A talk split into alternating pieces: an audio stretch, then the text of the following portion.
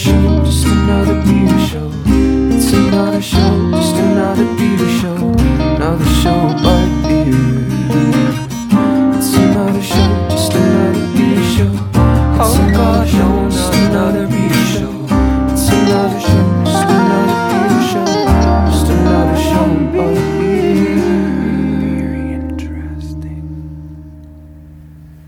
Hello and welcome to episode six of the Beery Interesting podcast. The podcast where, amongst the rain and rumblings of East London, we take 20 minutes to sit down, pour ourselves a nice glass of beer, and have a chat about a certain style. This time, as mentioned in episode five, uh, we are going to be talking about California Common also known as steam beer. Um, one of my favourite styles, I think underrated and often overlooked, um, but definitely super important in the history of American beer and brewing. Um, it definitely holds a very special place uh, for a lot of American homebrewers and craft brewers who possibly owe um, some of their existence to this beer. So, without further ado, let's open the um, defining example of this style, the Anchor Steam Beer.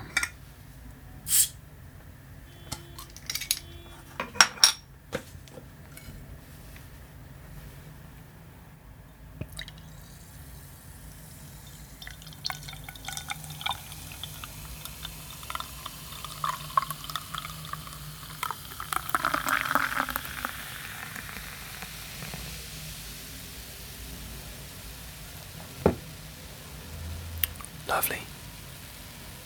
Cheers, everyone.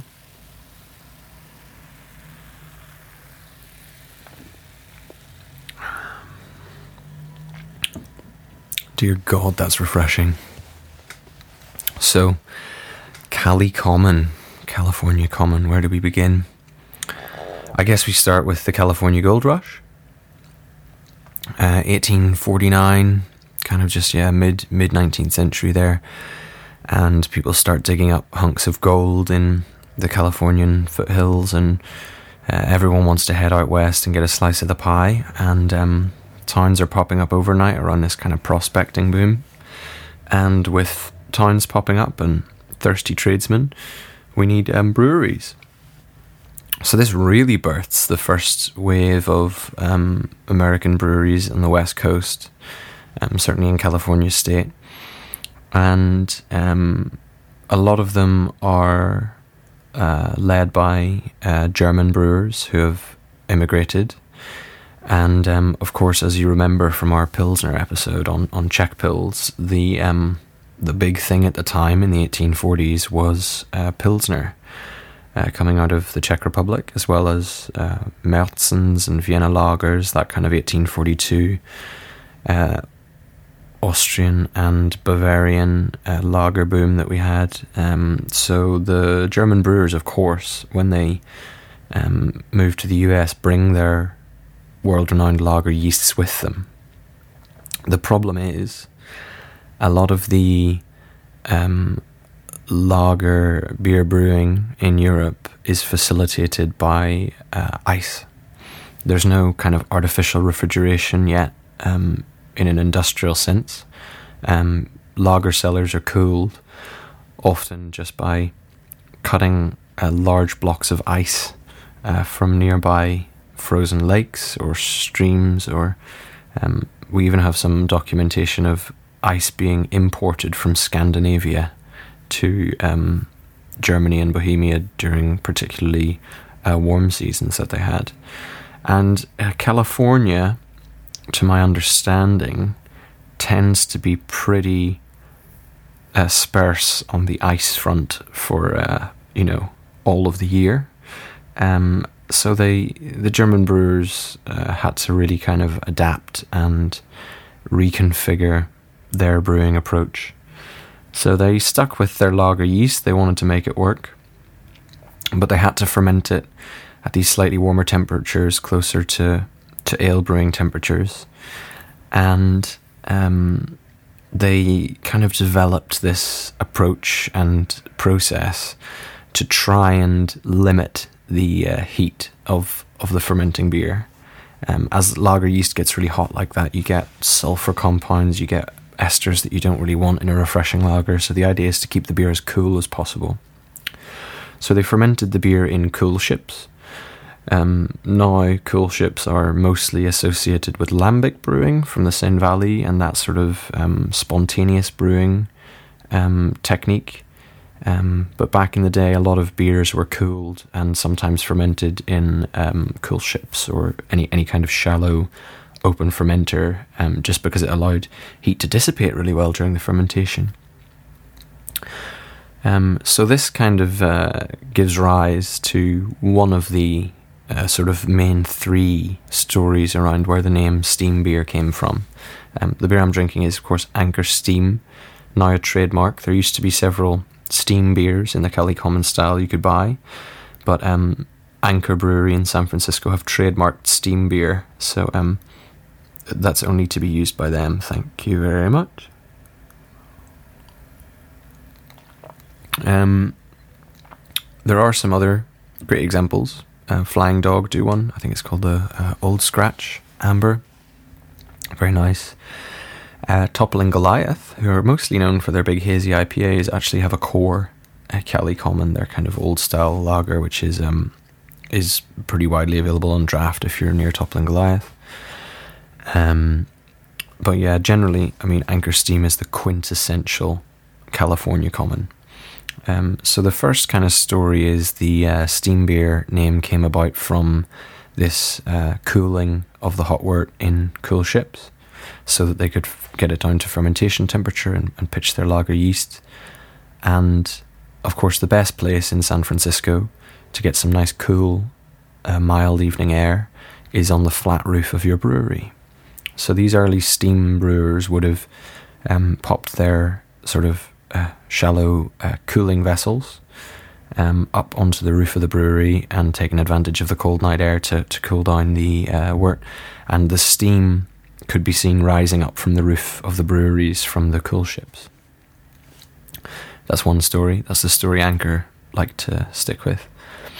Another possible, um, and to me probably the most likely uh, story, is that the uh, German brewers who came over mid 19th century um, were used to brewing a type of uh, sort of uh, seasonal beer in Germany, uh, which was another sort of warm fermented lager beer called a Dampfbier. And uh, Dampfbier in German literally translates as steam beer, so it's very possible that they brewed this sort of uh, similar parallel um, warm fermented lager beer and thought this is like a damp beer, and that became anglicized uh, to steam beer. And the third story is um, to do with the kind of conditioning and serving process of this beer. So after the fermentation, when the beer was uh, finished, they would pop it in really strong, sturdy, stout casks. Stout just meaning strong, strong, strong casks, strong barrels. And they would top up the barrels with um, sort of mid process, fresh fermenting beer, um, which was not quite finished yet, was still fermenting. And the the kind of residual fermentation in the uh, the wort that they added to the finished beer um, is what carbonated um, the the finished beer. It's a process from German brewing called Krausening, um, because the beer you're adding, which is still fermenting, is at high Krausen, which is kind of when the fermentation is at its peak. So this kind of natural carbonation method produced great high carbonation and, and great foam and all this kind of stuff, and it's still used in a lot of uh, modern lager breweries. And a lot of German brewers would still swear by this Krausening method of, of carbonation um, if only for yield, because it's very nice to be able to top up your mostly full tanks with fermenting wort to, to get great volume on your tanks. Um, so you end up with this finished cask, sealed cask of really well carbonated uh, beer, and then you have to, um, much as you do in traditional British cask ale service, you have to vent the keg before you can serve it. Um, so that kind of involves, you know, taking this little wooden peg and bashing it into the um, cask. And um, in a in a British bitter or mild or stout or whatever, uh, which has only 1.2 volumes of CO2 in it, um, this can even still at that carbonation level be a fairly, uh, let's say, vigorous um, task to to uh, pull off. And you'll often get sort of gushing casks when you vent them before they're um, conditioned and served. Um, if it's a, a 2.8, 3, 3.2, 3.4 volume carbonation Krausend uh, lager beer in California, especially on a hot day, when you uh, tap that cask to, to vent out the excess CO2 before serving, it's going to be a pretty vigorous reaction.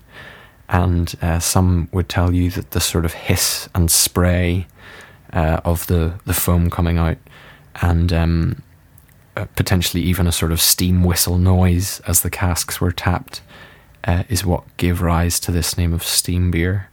Um, I, am not sure the the viability of that um, modern legend, but I really hope it's true because it's possibly my favorite of the three stories. So we've kind of covered this slightly warmer fermentation. Um, and, and why that came about, the, the lack of ice, the use of these cool ships to cool the wort and um, the open fermentation and the sort of wide, shallow containers with a very low hydrostatic pressure as opposed to taller, sort of cylindroconical vessels means that this yeast expresses a really unique and really delicious uh, sort of flavor profile. This this Californian lager yeast. Um, it's kind of developed over the last century and a bit to um, to be a fairly clean fermenter even at warm temperatures. So for a home brewer who wants to try making a lager but doesn't have uh, chilling facilities, a Californian lager yeast and a, a, sort of steam beer recipe is a great place to start. Um, and the flavor profile means it, it has this really clean, wonderful uh, lager finish. That sort of very um, trademark lager uh, yeast profile. but with some of the character and nuance and complexity of an ale yeast fermentation. So it's it's not as it's not as clean and, and uh, neutral as a lager. It's not as fruity and estery and, and uh, rich as an ale yeast um, in terms of flavor active compounds. It's striding the line somewhere between the two, um, and it's it's it's really lovely. Um, one of the other main uh, components of this beer would be the uh, very specific hops which are used. Um, this comes from the kind of original steam beer recipes. It's a sort of rustic um, American grown Northern Brewer hop, which of course originates from the UK. Northern Brewer is a very traditional British hop. Um, but as with many British hops, it has been transplanted to the US and grown there. Uh, for example, Willamette, um, a great kind of old school American hop, which was used in Guinness for many years, is actually just British Fuggle grown in the Pacific Northwest. Um, so this this northern brewer, which is used fairly high as, alpha acid uh, levels, about eight percent alpha acid, um, so good bittering potential, uh, but it also has this really um, sort of uh, recognizable uh, flavor profile. Um, it has these beautiful aromas of sort of mint um, and menthol, peppermint, and this sort of woody, grassy, uh, herbal with um, sort of twiggy stems and sort of interesting foresty uh, aromas. And then on the palate, really nice strong bitterness actually. These these beers tend to hit 30 even up to 45 IBUs of bitterness. Um, so a good firm bitterness with a nice long lingering uh, kind of bitter finish, uh, which works great in tandem with that lager yeast. Um, and then the profile, yeah, is is the kind of minty, woody, herbal, grassy notes from the Northern Brewer hops, um, kind of uh, uh, interfacing with this uh, malt body. You can't see this beer, but it's a sort of copper color. The SRM range for these is uh, 10 to 14 SRM, so starting at a sort of deep gold and then through into this copper to light amber sort of color range. Um, so much like a, a Vienna lager or an international amber lager, like a Brooklyn lager, for example. um, or or a Sam Adams Boston, really in that color range, um, but with this really unique and recognizable uh, hop profile from the Northern Brewer, which you just don't get in those other amber lager styles. It also does drink quite similarly to uh, a sort of American amber ale uh, or a slightly darker uh, pale ale. But the key difference there then is this sort of clean, fresh yeast profile from the lager yeast. I wonder, can you hear the fuzz going past the window there? So, um, that kind of covers some of the aromatic properties, some of the uh, brewing processes of this um, beer. Um, it's beautifully refreshing, that kind of slightly um, brown bread crust, caramel, toasty um, malt body with that beautiful Northern Brewer minty hop and that sort of slightly esterific, um, slightly characterful lager yeast fermentation with a crisp carbonation on the finish. It's a really well rounded beer. Yeah, it's one of my favourite kind of easy drinking beers, uh, which ticks a lot of boxes. Um, the other, I think, important thing to say about this would be um, the uh, revival um, and uh, a rescue, I guess, of this style of beer um, by one specific chap. Um, we mentioned him before on the wit beer episode uh, just last time, um, because of course we were talking about the influence of Pierre Celis on wit beer and the revival of, of beer in the 1960s.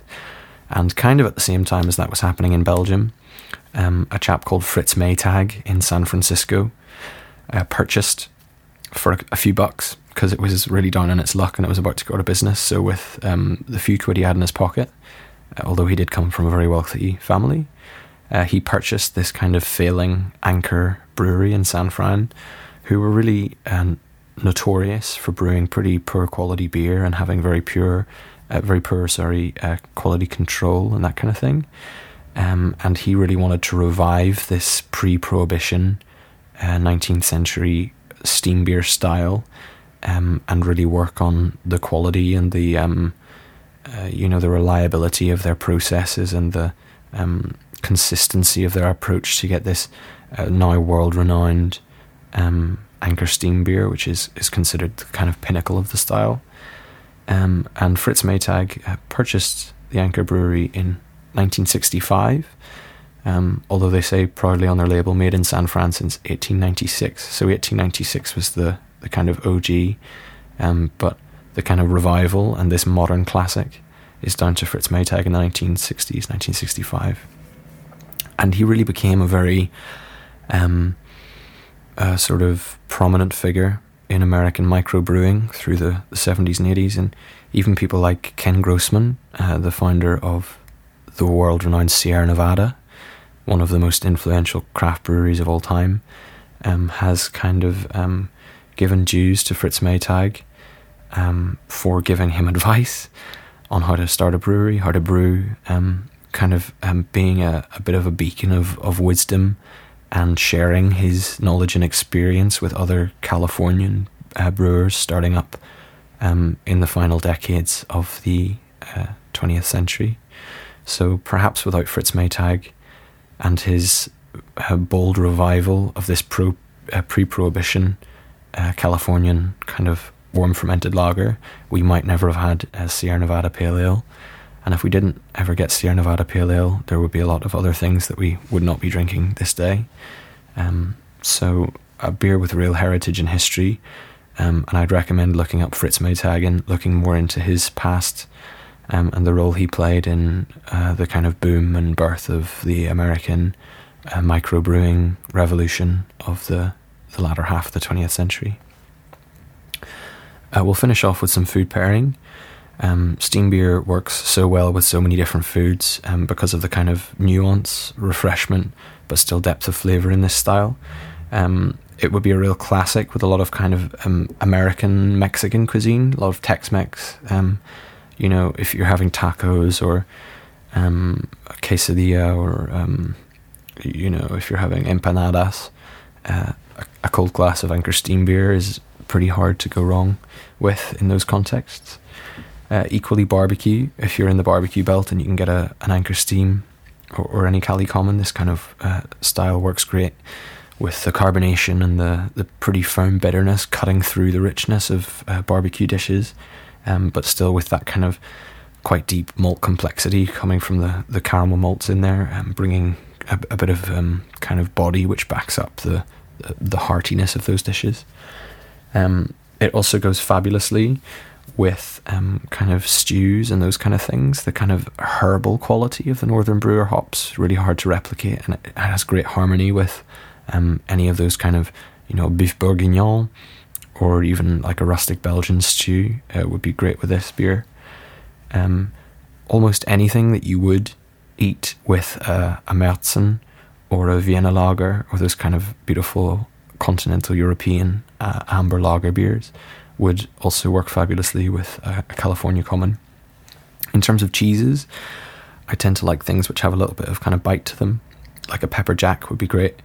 Um, a little bit of spice plays well with this. Um, equally, um, a nice kind of sharp cheddar would be great. Um, I would steer clear of anything kind of soft or mild, uh, just because in terms of lagers, this is a bit punchier, high bitterness, a pretty unique uh, hop profile. Um, and it can dominate sometimes because of those really recognizable flavors in there. Um, you could also go a bit curveball and try and highlight some of the kind of minty characteristics of the hops. Maybe you want to try this with like a grasshopper pie or some kind of minty dessert. Um, I think it would be awesome with, uh, say, uh, rum soaked raspberries with uh, fresh mint and uh, fresh cream, whipped cream, something like that, which has kind of a herbal property with some acidity would be a really interesting pairing to try out with this. Uh, hopefully, you all enjoyed. Thank you for listening. Uh, it's been a pleasure to talk to you about one of my favourite beer styles, California Common. I've got no idea what we're going to talk about next time, but if you have any requests or recommendations, please do let me know. You can in- email me, uh, beeryinteresting at gmail.com, or uh, leave me a comment or a review on the podcast app or platform of your choice. Um, any kind of ratings or reviews are much appreciated and really help me uh, get this out to more beer fans uh, to hopefully enjoy. And if you did enjoy, uh, please do feel free to share this with anyone else you think might. Um, that's me for today. Uh, until next time, uh, this has hopefully been beery interesting. Another show. Oh, oh show. It's another.